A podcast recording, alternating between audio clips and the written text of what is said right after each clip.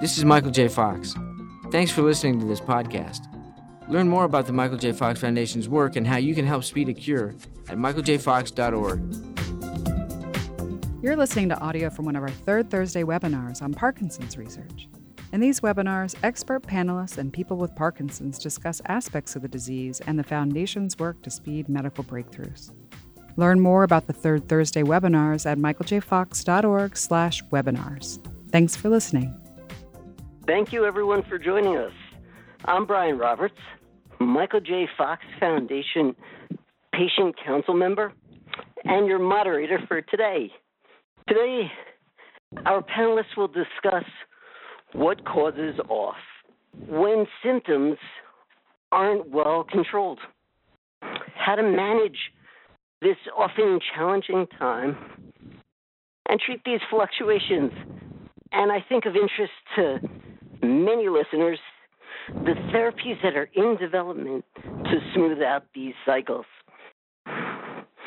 Let's meet our panelists. Like I said, I'm Brian Roberts. I am on the patient council. I uh, was diagnosed with Parkinson's disease when I was 30. Our next participant, retired associate dean from Ithaca College's School of Business, Barbara Howard.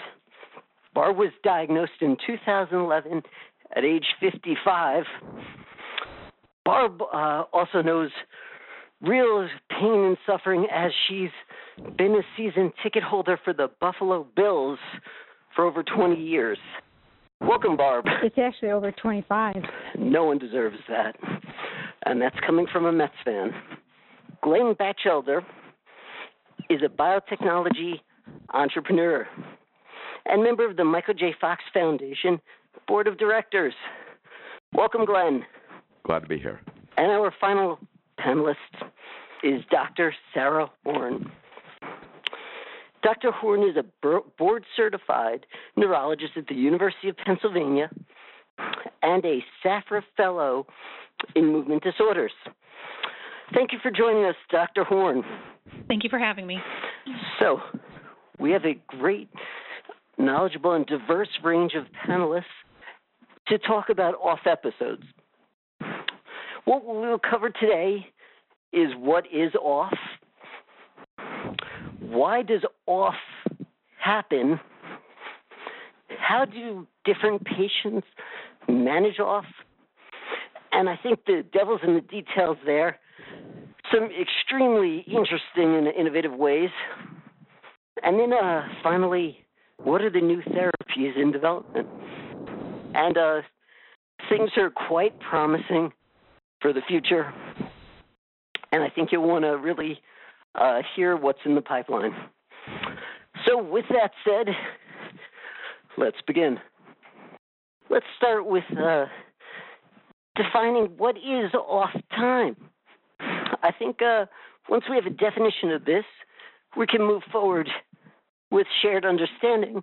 But uh, off time means something often different to each, uh, to depending on where you sit in the Parkinson's uh, spectrum of care. Dr. Horn, why don't you start us off with how do you define off time? Off episodes are whenever the benefits of levodopa wear off and there's a return of the Parkinson's disease symptoms in between doses. Textbook definition is a levodopa dose lasting less than four hours, but practically speaking, I think of it as whenever the levodopa dose doesn't last until the next dose is due. These usually begin several years after diagnosis of Parkinson's disease, and they're due to progressive disease combined with chronic use of levodopa. Um, some risk factors that we know that can contribute to developing off times are a younger age of onset of Parkinson's disease, longer use of levodopa, and higher doses of levodopa. So, what Dr. Horn was uh, was stating that with off, there were both uh, motor and non-motor uh, symptoms that occur, and we're going to delve into these throughout the hour. So, Barb, as a patient, what is off time for you? Well, as Dr. Horn was saying, that uh, you know, off times can be either motor related or non-motor related, and and I guess off times are also different for everyone. I'm, I'm sure many people have heard the expression, if you've met one person with Parkinson's, you've met one person with Parkinson's. So they Yeah. vary a lot. Um, again, as she mentioned, uh, tremor, slowness, stiffness, gait, balance issues. During off times, those become more bothersome. But for me, the non-motor symptoms are actually what what are my sort of my biggest uh, Achilles heel, if you will. And it actually took me a while to grasp that what I was feeling was actually a part of my Parkinson's. Um, so I do get slow, and I, I and I lose some dexterity. But for me, I also get sort of foggy brained, a, a cloudiness, unfocused, uh, m- m- moody, um, and, and, and very anxious. I, I think Dr. Horn mentions, you know, um, anxiety attacks, panic attacks, kind of thing. And and it's a, it's sort of annoying from you know an individual standpoint because you know I can feel myself getting grumpy or feel myself getting down, but you can't you can't sort of stop it. You can't sort of you say, oh, you know, just turn it off. Um, so that's very difficult. My voice becomes quieter, and words are not as clear sometimes. Or sometimes I sound like a 13 year old boy going through puberty with my voice cracking and raspy. Uh, it's funny at our house between my husband's poor hearing and my speech communication can be we joke whether it's his his it's my speech or his hearing. Um, the other thing too is that I think that the for for me the off times can be either very shallow and last a short period of time, or they can be longer and, and what I call deeper, where the symptoms seem to be more intense. There seems to be more of them. Um, and, and obviously, the deeper and, and the longer it is, the more impact it has on my daily activities. For me, most of them happen right around my dose of medicine time. So you sort of know predictability. But again, that can be 10 minutes before my next dose. It can be an hour before my next dose. Um, and, and, and, you know, this is uh, sometimes, uh, you know, uh, it has been as much as an hour before and an hour after. So it can be very difficult and very frustrating. When my medicine works, it works very well and I have few symptoms. So to have an off time is, is, is tough. Hmm. So, Barb, if I could just follow up. When you say you go off, there's a, we'll call it different depths, you feel? Would that be the proper way to describe it? Yeah, I think you know, in some cases the symptoms feel very minor, and they're you know, and, and you don't become as slow. You don't, I don't become you know, uh, as moody, if you will, kind of thing. Um, Sure. And and sometimes when, especially with the longer the off period lasts, the more intense it becomes, the more um, sort of noticeable the symptoms are. Interesting. Thank you. Glenn, as someone who's been on the uh, therapeutic development and uh, the, the kind of the business of bringing uh, treatments to patients, how, did you, or what did you see off being for these individuals? What was the lived experience? How would you define it? Well, thank you so much. Um, so uh, I uh, come from sort of the unique perspective of having founded a company focused on developing therapies for off episodes, and it's probably worth noting that that uh, we sold the company. I no longer have any financial interest in it. It's just an area where I, over the time I was working, I really have become passionate about. And so when when we started the company, we had this technology that could have addressed a whole series of different disease Hello, everyone. I'm back. associated challenges. Hey, hey, Brian. So I, I was just Sorry. so I was just talking about the um, so the drug development perspective of of off episodes. So Great. so uh, w- when we uh, were looking for where to focus, we spoke with many Parkinson's patients, and we we came to realize just how impactful off episodes were on patients' lives. And as many of them said to us, it, wa- it wasn't that their underlying medications didn't work.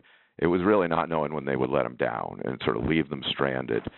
And we also heard that, you know, the the more uh, high pressure the situation, the more consequences if they were sort of turned off in the situation and worried about it, the more more likely the uh, episode would occur.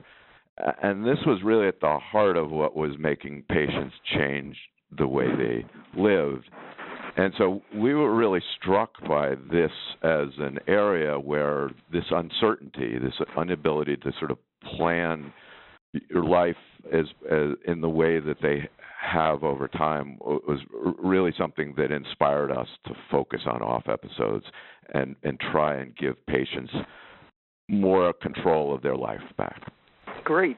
Now that we've talked about um, how we define off, why does off happen? So, Dr. Horn, uh, how do you see um, the I won't say cause, but the the myriad of reasons why does off happen in patients? Right. Um, so I'll start by talking about um, kind of what happens in the brains of people with Parkinson's disease. So uh, we know that Parkinson's disease causes dopamine depletion in the brain, especially in the deep parts of the brain called, called the basal ganglia, which is very important in the circuitry that controls movement. Um, and as the disease progresses, um, there's this loss of dopamine, and that, in combination with how the brain reacts to doses of levodopa, combine to cause these motor fluctuations over time. When a person is going off, is there a uh, an a, a typical uh, time it takes, or is it very individual? So, like most things in Parkinson's disease, it's very individual. Um, but commonly, whenever people are first starting to notice that they're experiencing off times, um, it'll happen towards the end of their dose. They'll notice that if maybe they're a little bit late on their dose, they'll notice their Parkinson's starting to reemerge, and then as time goes on, that'll happen earlier and earlier. Great. And I think you uh, said something that many Parkinson's patients come to realize, and just about everything is very individualized with Parkinson's. There, uh, there are some commonalities, but uh, the lived experience tends to be different for everyone. Now, Glenn, what about the gut? What role does that play in this? Yeah, so so it's it's interesting. So from uh, somebody who uh, works with trying to make better drugs, um, it, that L-Dopa is this remarkable drug, you know, partially because it in the end replaces exactly what your brain is missing, the, the dopamine. But one of one doctor said to us as we were sort of beginning this journey of trying to figure this out was you know, in terms of maintaining those consistent level of dopamine, uh, L-dopa, you know, not too high so you mm-hmm. don't trigger the potential dyskinesia, and not too low so that you turn off. He said you really couldn't come up with a more challenging oral drug or a more challenging disease in Parkinson's disease for the for this um, situation. So the reason is because L-dopa is what you call a neutral amino acid. So amino acids are the things that make up proteins, these little blocks. And so mm-hmm. because of that, L-dopa only goes from your gut or your intestines into your blood in a very small part. It's called the jejunum. Otherwise, it just you know sits within the intestine, and and therefore um, it's you know in contrast to many of the drugs out there where anywhere anytime they're in your stomach or along the way they they're going into your blood so it it gets hung up there and and as you as you, um, Parkinson's disease progresses for example your stomach will what they call empty more erratically so it may push the L-dopa through very quickly, or it may hang it up there for a long time and it doesn't get in. And when it does go down along the way, and it reaches the jejunum portion of the intestine, it competes with all the other amino acids. So if you've ate some meat or other proteins, those are going through the same pathways and can keep the L-dopa from getting in. So all of this creates the situation where, in terms of time and how much gets in, it's a real challenge to predict. And if we come back to the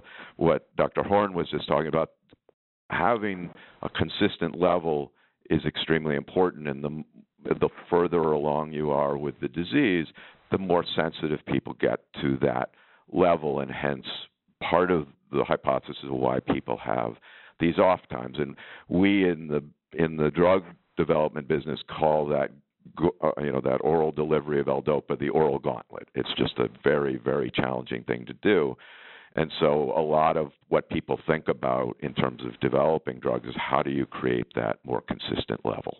Great. Very interesting. We want to take your questions as we go through the hour. I think now might be a good time to take our first question. And this question will go to Dr. Horn. Dr. Horn, does exercise help decrease off periods?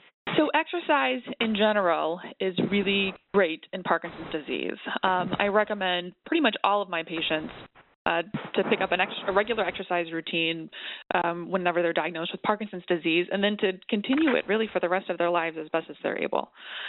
And we have some research that's been done on exercise in Parkinson's disease, and we know that it helps in a lot of areas, including mobility, walking, activities of daily living, mental health, mortality.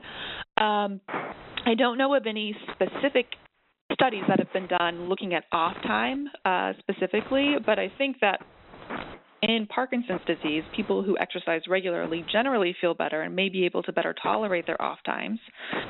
The caveat is that sometimes people notice that stress, um, be it kind of emotional stress and anxiety or physical stress like exercise, can actually trigger off times. So that's one other consideration to think about when thinking about off times in exercise. Barb, as someone who exercises with a regularity, does it sometimes uh, make you feel more off while you're doing it? Um, I, I generally um, try to plan my exercise when I think I'm not going to be off. But yeah, there are times when if I have a particularly ambitious program at hand, that as I complete the program, as I you know whether it's on the elliptical or whether it's doing some running or whatever, um, I, I will start to feel myself going off. Um, and it's not unusual for me to sort of have to counter that with, um, you know, the, again, the timing of it. So it does happen. Not, and again, as, as Dr. Horn pointed out, it's not every time that I exercise. Um, so it is it's different not only from person to person, but even from day to day. Hmm. And for those of you listening to the webinar, you may be seeing a theme of uh, unpredictability and I would argue that is probably one of the hardest things about off. It comes when it comes, and it's often hard to schedule life around it. Uh, but I, the one advantage of having Parkinson's is you have a long time frame to learn to manage uh, many symptoms. I think, and uh, I think uh, exercise is one. I I've started skateboarding, which I would not recommend because when I go off, uh, I really go off the board. Um, like my seven-year-old said, uh, "Dad, this was not a good idea." So lesson learned. If you don't have a seven-year-old to manage your off times, there are other ways to do it. Let's talk about uh, how individuals manage off and uh, perhaps how we talk about it as well. so, Barb, give us a little context. What is your day to day like uh, now? First, let's say uh, five years ago, and how does that impact uh, your off times? Does it impact it? What is life like? Um, well, it was, it, you know, five years ago, I was um, an associate dean in a school of business, and I was in um, 40 to 50 hour work weeks. Um, they were very stressful positions, and that, that's been pretty much my standard throughout the, my career. Um, it wasn't long after my diagnosis that I could tell that this stressful environment was not a good environment to have Parkinson's in, um, and vice versa.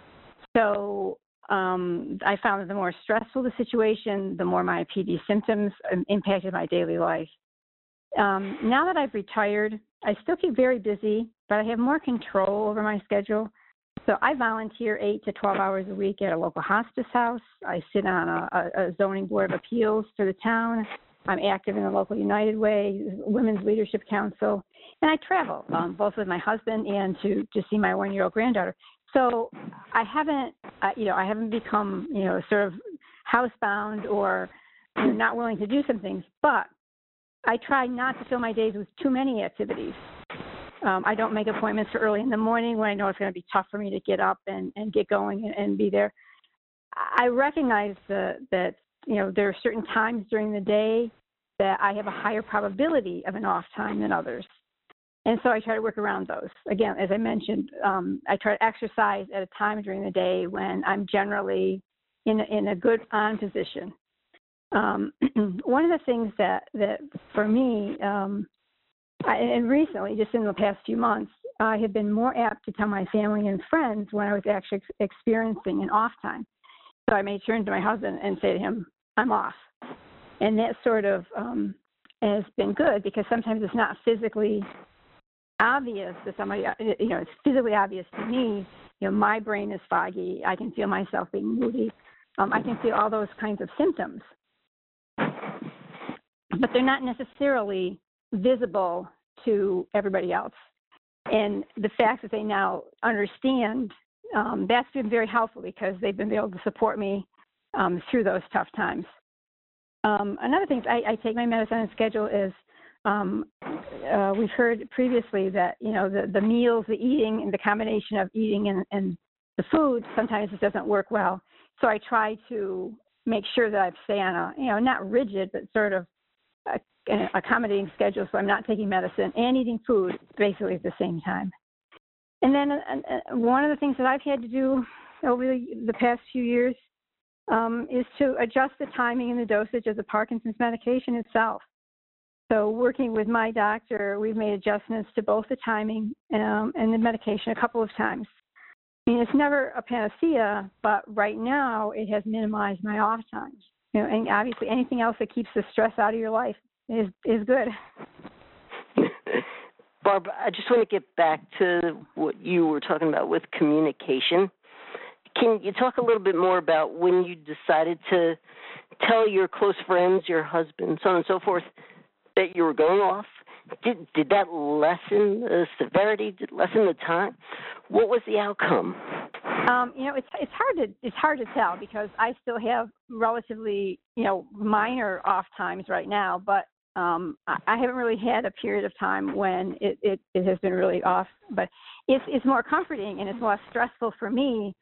So my my guess would be that in this in this period of time that they probably are shorter. Um, you know, unfortunately, it's hard to tell. We we did a, a medication adjustment at about the same time, so it's the combination of the two certainly has been helpful.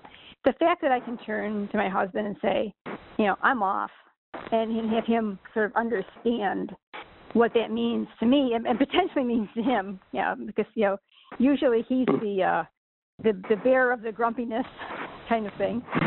Um, so I think I just just the fact that they understand and you know that that support I think has helped a lot. Thank you, Barb. And full disclosure to everyone listening, Barb and I were were uh, worked together at Ithaca College, both as associate deans. Uh, I couldn't tell when she was off because school of business deans are always grumpy and irritable. But uh, thank you for the clarification, Barb. Doc, oh, anytime, Grumpy Brian. Dr. Horn, um, you you've worked with a myriad of uh, patients at different times of the disease. How do you work with them to manage off? Right. Um, so there are numerous options to help reduce the amount of off time a person is having a day. And often mm-hmm. I'll use multiple different strategies in combination to really help optimize the symptoms. One of the first strategies I usually recommend is decreasing the time in between levodopa doses. So, for example, if somebody is taking two tablets of carbidopa levodopa three times a day, I may have them try one and a half or two tablets four times a day um, trying to be particular with how they're spacing it, so maybe four hours in between every single dose. The downside to this is that you have to remember to take more pills a day, and um, higher doses of levodopa can cause side effects like hallucinations, dyskinesias, sleepiness, nausea. But the main benefit with sticking with carbidopa levodopa is that it tends to be predictable and effective. There are newer formulations of carbidopa levodopa on the market that sometimes I'll use as well. Uh, Rytary is a newer extended release version of carbidopa levodopa, and each dose lasts longer. So people don't have to take it as many times a day, and then it can also reduce off time. However, there are some downsides. It can be difficult to convert to Rytary, and the process sometimes can take weeks, and it can also be expensive. Duopa is a gel form of carbidopa that's infused continuously into the gut. This requires a surgery to place a tube, which is similar to a feeding tube, into the stomach that then is advanced into the small intestine. And this can be a good option for people who have more severe on off fluctuations that aren't well controlled with oral medications and who also are not good candidates for something like deep brain stimulation surgery. Since it's a continuous infu- infusion of levodopa, it can really help smooth out those on off fluctuations. Uh, but the downsides are that it requires surgery, and there's a pretty high complication rate in people who have tried Duopa, such as infection and clogged tubes. And then um, the device is external to the body, so uh, people who have Duopa have to carry around and manage the device all day. Another option, um, besides using different strategies of carbidopa levodopa, is to add on a different type of medication to carbidopa levodopa. And these generally reduce the total daily off time by around one to two hours. MAOB inhibitors decrease the breakdown of dopamine, and COMT inhibitors decrease the breakdown of levodopa. So they both kind of act to give a boost to the carbidopa levodopa that you're already taking. These meds are generally pretty well tolerated, but they can worsen dyskinesias, hallucinations, and other side effects from carbidopa levodopa. Um, and then there are some things to consider with these medications. So, for example, MAOB inhibitors can't be mixed with many over the counter cold medications and have to be stopped before surgeries. And COMT inhibitors sometimes cause explosive diarrhea and orange urine. So, those are just things to be aware of. Dopamine agonists are another class of medications that can be added to carbidopa levodopa to reduce off time. These can be easy to take because they come in once daily pill formulations, and then there's also a patch formulation. However, um, there are some caveats. This class of medication tends to have a higher risk of side effects than other medications for Parkinson's disease, so they're not right for everybody. Um, some side effects that people experience include compulsive behavior, behaviors like excessive gambling or shopping sprees. It can also cause sleepiness, including sleep attacks, um, and increase the risk of hallucinations. And the risk of these side effects increases with age, so I generally avoid prescribing these medications in people over 65 or so. Hmm. Well, there's certainly a range, and we're going to continue talking about uh, the ways we can manage off in a few minutes. But uh, I think it may be a good time to take a few more questions. And uh, we have one that uh, many of you have asked. It's trending. So, panelists, uh, this one just came in. Do treatments treat the non-motor symptoms of OFF too? Do the do any or all of these treatments treat the non-motor symptoms of OFF too? That's a great question. So, um, in people who have non-motor off symptoms, meaning that their non-motor symptoms fluctuate with their levodopa doses, then these treatments can help with that. Um, there are some treatments that do not help with non-motor off symptoms. Uh, the main one that I think is worth noting is deep brain stimulation surgery. We commonly use that to treat um, people with Parkinson's disease who are having a lot of on-off fluctuations, but that one really helps with the motor fluctuations and not the non-motor fluctuations. Hmm. Great. Thank you. We have another question. How important is it to take your medication at the exact interval times? Uh, Barb, how important is it? Well, from my viewpoint, it's critical. Um, I actually use the alarm feature on my smartphone to remind me when it's time to take my meds. um, as Dr. Horn mentioned, that when you, you know, one of the options is take them more frequently. And so for me, you know, that's four or five times, six times a day kind of thing. Um, so yeah, I, um, I really do think it's very, very important. Um, my friends and, and family members are accustomed to my, you know, smartphone beeping on an irregular basis kind of thing. They're good about reminding me. Um, I, if I forget to take my medicine within a very few minutes, uh, the likelihood of an off time for me is considerably higher. It's exponentially higher, and the off time is usually longer and deeper if I'm more than a few minutes off my schedule. So, to me, it's it, you know it's it's a good it's a good thing to do. And the thing is too, if you stick to your schedule, um, I think it's easier for the doctor to suggest modifications. If the doctor, you know, if you're consistently coming off at you know three and a half hours, or you're consistently coming off at you know, two and a half hours or whatever it is, that helps them decide, you know, what the next step might be for you in terms of changing your medications. That's so the good answer, the short answer is take your medication on time. Uh, yes, as admittedly the world's worst Parkinson's patient, I can speak to the other end. I frequently miss doses. I don't uh, ever stay on a regular schedule, and I fully understand that life would be uh, much easier for me if I played by the rules. Uh, and one day I will, but I'm also a Mets fan, and uh, you know, I remain one, so life is hard by choice. But uh, thank you, Barb. I uh, it's funny the the patients I work with, even the individuals on the patient council, those who are disciplined and I think discipline is important with uh, this disease. They simply do better at every stage. All right, let's go back to talking about off. Glenn, we often hear that uh, language matters when describing off.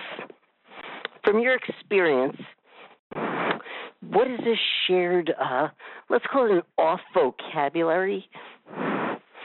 And why is that important for all of us to speak about uh, off the same way?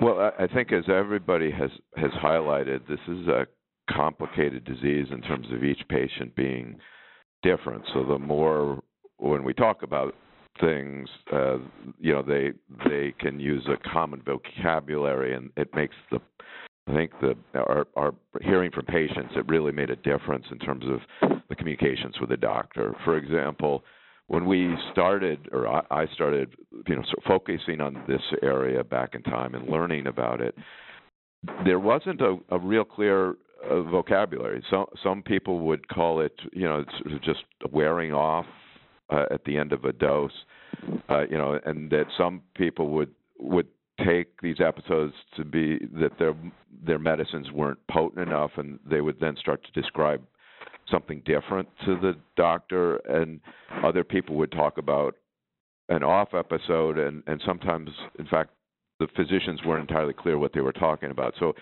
I think one of the things, actually, the Michael J. Fox Foundation has been very helpful with, from my perspective over this time, is helping to clarify that language. Is these because these off episodes are often this very unpredictable event, and and that that unpredictability is such a critical component of what makes them important to address. And so I think the clearer the patient and the doctor are with each other, and the more they can use the language of sort of an off episode as opposed to the sort of how the medication is performing overall, it, it seems to make a big difference from what we've heard from patients. And one, one of the ways, one of the doctors in the field had helped me visualize it. He said, you know, there's really two things we do. We try and pave a smoother road, which is this notion of you know keeping everybody in a very stable condition, and the second is filling in the potholes, finding ways when when the medication starts to fail, finding ways to sort of quickly fill up that pothole. And for me, that visualization has really been helpful over time. That that's an excellent way to uh, to talk about it. I hadn't heard that, but it makes a lot of sense. Thank you. So there are uh, many different ways to manage off. Um, we covered multiple. Uh, Dr. Horn, can you just touch upon one other? I'm going to move this slide forward. The injectable um. Can you uh, yes. just talk about that uh, option, please? Right. Um, so I think of Apokyn or an injectable form of apomorphine as a way to fill in the pothole, like Glenn was mentioning. So this is usually used on an as-needed basis, and it is a medication that's in the class of a dopamine agonist, and it is injected into the stomach, upper arm, or upper leg, similar to somebody would inject insulin. And it acts very quickly. Um, onset can be as soon as 10 minutes. It's pretty short acting, so it's it needs to be kind of used in combination with the other Parkinson's meds that a person is using. But it can be good in certain situations, such as whenever people have unpredictable or severe offs, including really severe morning off periods. It does come with side effects. Nausea and vomiting can happen with this, and so sometimes people even pre medicate with a, an anti nausea medication. It can also lower the blood pressure and cause dizziness, it can um, increase the risk of hallucinations, and can make people sleepy as well. But in certain situations, it can be a very helpful medication. Hmm. Great, thank you. Before we move forward, um, we have another uh, popular question coming through. If we're talking a person to person, uh, and again, we know about the variability of this disease. Um, are there times of the day where off is more likely? Or, um, again, does dosage and uh, let's call it likeliness, uh, is that really a more individual specific experience with off? Well, things can be individual experiences and different between patients, but it's not uncommon that um, off times can be bad in the morning because it's been a while since the last dose. And then also sometimes people find that towards the end of the day, their off periods are worse. So there are some relationships that some people notice as the day goes on. Yeah, and and Brian, I can actually, uh, yeah, I I concur with that. That's very typical of my. If I'm going to have an off period, it's more likely that it will happen in the morning than the early afternoon or early evening, and later the the later the day gets, the more likely that I will have an off period of time. So I I think that that's probably a pretty typical pattern. Hmm. Yeah, it does seem it is uh, quite individual specific, but um, I do hear that uh, mornings, late afternoons. For me, it's predictable. Uh, actually, when I exert myself for physical activity, I'm an active baseball player. In the seventh inning, I always start to go off. Um, I, I really can't explain why, but uh, I would imagine I'd be playing professionally if that didn't occur. Okay, let's talk about the future. What new therapies are in development to help us with uh, with these off periods? Glenn, you are on the vanguard of this. What do you see coming down the pipeline? So, um, I, you know, I, I think it's actually a pretty um, exciting time for for for this issue in Parkinson's disease. There's a good deal in development, and and I'll, I'll touch on kind of the things that are sort of later stage development. There's some even earlier things that are still more ideas than looking like they're going to be products. But but it comes Sure. back to what we were talking about a little before, which is there's really two strategies: this um, paving the road smoother or, or filling in the potholes. So you know the you know the first the, the filling in the potholes concept is you know it allows patients as they start to feel they're going off, which often uh, we hear they do know it's coming, and that technologies that are able to, in large part, bypass that oral gauntlet, so they don't have to take a drug, whether it's L-dopa or some other drug, orally, but they can get the drug into the blood in a very quick and reliable way. So that's the first strategy people are pursuing. The 2nd Mhm. is this of paving the smoother road, which has to do with maintaining L-DOPA, or in some cases the dopamine levels in the brain, right where you want them, and finding ways to hold it there so you have fewer and less severe off episodes. So, you know, with the with the first strategy, there's two um, potential therapies that are actually filed with the FDA, which is pretty exciting. So they towards the beginning of next year, the, the FDA will decide whether to approve them and make them available to patients. So one is a, is this uh, idea of inhaled L-DOPA. So full disclosure, this is the one that I, I worked on. And okay. what it, it allows is for pa- patients as they start to feel like they're going off, they can inhale the L-DOPA, and because the lung is a great transport mechanism. Its whole purpose is to transport you know, oxygen, CO2 in and out of the body.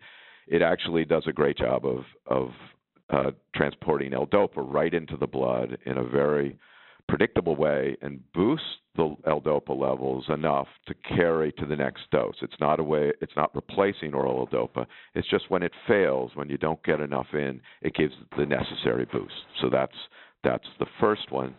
The second one goes back to what Dr. Horn was talking about around apomorphine. So instead of it being an injectable form of apomorphine, they they have developed a what looks like a Listerine strip that you put below your tongue, and rather than swallowing it, it actually goes in through the mucous membrane and gets uh, absorbed rather rapidly. And because apomorphine to your brain kind of looks like dopamine. It sort of it it stimulates similar things in the brain. It it then can also diminish or abort an off episode. So those are the filling in the potholes therapies that are relatively soon, uh, we, we hope, uh, are going to be available for patients. The other side is is really around this paving the smoother road, and there's sort of three relatively late stage therapies in development. One is a pill that when it gets to the stomach expands and it stays there and it, ha- it has L-DOPA, carbidopa, and it creates a, a sort of a constant stream into the intestine. So it takes at least a part of the the um, oral gauntlet and makes it a, a little more predictable. So it it's uh, something that then would allow you to take an oral pill and then ideally hold your blood levels in that range of not too much, not too little, um, more effectively. This, the second one I'll talk about is what it's kind of an injection patch. So it's a patch, but it has sort of small needles involved so that it actually um, allows you to to um, have a pump that that slowly meters L-DOPA and carbidopa in below the skin, which then diffuses into the blood and sort of creates a continuous stream going around that oral gauntlet and allowing uh, the blood levels of L-DOPA to be held in a very sort of consistent and steady fashion. Again, reducing the frequency and severity of off episodes. And the final one to talk about is is a gene therapy. So this is something hmm. where where genes that produce a particular protein, it's called uh, dopa decarboxylase. But what, what this, simply what that means is it's it's it's a it produces a protein that takes L-DOPA and converts it to dopamine. And what has been found is that as patients progress with the disease, not only do they make less dopamine in the brain, but they make less of this enzyme necessary to break L-DOPA down into dopamine. And by putting this, implanting this gene therapy in there and having your body create essentially a new machinery for producing this enzyme, patients are are able to take whatever dopamine is in the brain, and their brains are able to more quickly and efficiently and predictably uh, convert it into dopamine. So those are kind of the three paving the smoother road therapies, uh, and and all of them have have real promise. Different, as everybody said, the different patients will respond differently to, to them, and so you know, it, one tool isn't going to solve all of this, but I think they all contribute to the mission. Wow, well, sounds like the future is bright, and um, I think what uh, what it gets back to, um, Glenn, when I hear you describe these, is predictability of life, and uh, basically a sense of uh, normalcy, uh, however you want to define that. So again, individuals being able to live well and uh, have confidence that they can manage their symptoms and maybe one one sort of point of that is exactly what you highlighted is it's not just the unpredictability but it's the worrying about the unpredictability so by giving patients things that will make them more confident that they won't have them it probably will reduce the severity and frequency of cells you know to be determined but that's a hope and a possibility that is that is exciting and uh, as a patient i look forward to the next few years because i think uh, we're really going to see some impact. So it looks like we have about five minutes uh, left. So I think at this time we will take some more questions. Uh, I also want to mention that almost all the therapies we discussed, the ones uh, coming down for the future, they've all been funded in some way by the Michael J. Fox Foundation.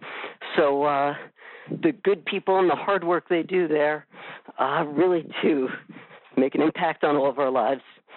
And I am uh, really appreciative for all their efforts. Okay, let's uh, let's go to some questions.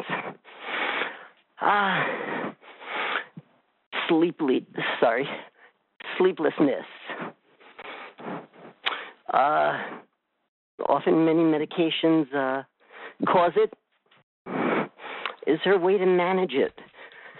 Barb, did you experience this when you were working? Sleeplessness or yeah, sleepiness? Yep. Okay. Uh, I Um, guess they're both yes. related. I was going to say actually both. Um, yeah. and and even since I've worked, um, I went through uh, a longer, a pretty long period of time where um, if I slept for four hours a night, that was you know that was a good night kind of thing.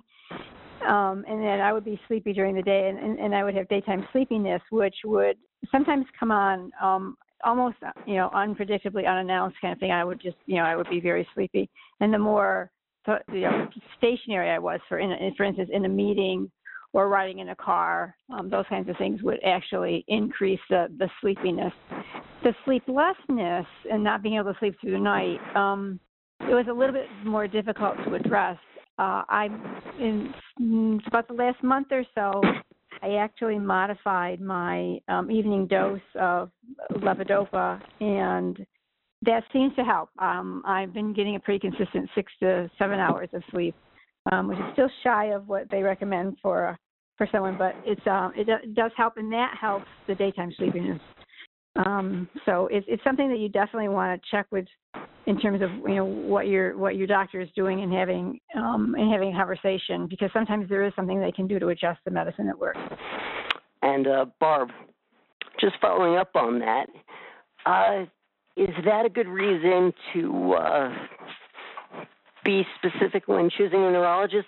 Maybe just not a general neurologist, but someone who uh, specializes in movement disorders. Having experienced both, I, I started out with a general neurologist and very quickly was uh, changed to a, uh motor uh, disease person. Um, and there's a there's a big difference. Um, you really you really want to have someone who is up to date and focused on um, the, the the treatments, the therapies, the drugs, um, and those kinds of things related to Parkinson's versus someone who is is more of a generalist. Um, so yeah, do a, I, I would say it's very important, um, and I'm sure Dr. Horn would suggest the same thing.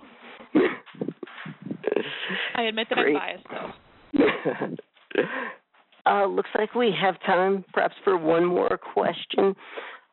This one is uh, pretty straightforward. Does stress cause off? I think I could uh, build this one. Uh, I have a very stressful job. Uh, where Barb may have worked 40, 50 hours a week, I work 70, 80 because I'm not as talented or smart as she is, but the job itself is very stressful. We have donor issues, we have faculty issues, we have parent issues, a lot of issues, and I can tell you that um, it does create uh, perhaps more frequent off times or sometimes deeper off times, but also in a way, in a kind of odd way, I've learned to handle off better and handle stress better. So I there is a silver lining to it. I um the the repercussions of off have kind of given me perspective, uh, which those of us in communications don't often have. So I'm able to prioritize what's an emergency, what's not, and I think I just have a better view on my life uh, based on you know being off and knowing how tough that really is. Well, it looks like we're just about at the hour. Thank you, everyone, for joining us today. And thank you, Barb, Glenn, Dr. Horn, for sharing your expertise. Please mark your calendars for our next webinar, which is November 15th. That's right, we're already into November, where we'll play a webinar on the research year in review. And it has been a very exciting year. So you won't want to miss that. We also have staff behind the scenes at the Michael J. Fox Foundation there to answer any questions you may have live. I look forward to listening to that. Panelists, thank you so much for taking part in this today. And everyone listening, stay stay well. We'll see you in November. This is Michael J. Fox. Thanks for listening to this podcast. Learn more about the Michael J. Fox Foundation's work and how you can help speed a cure at michaeljfox.org.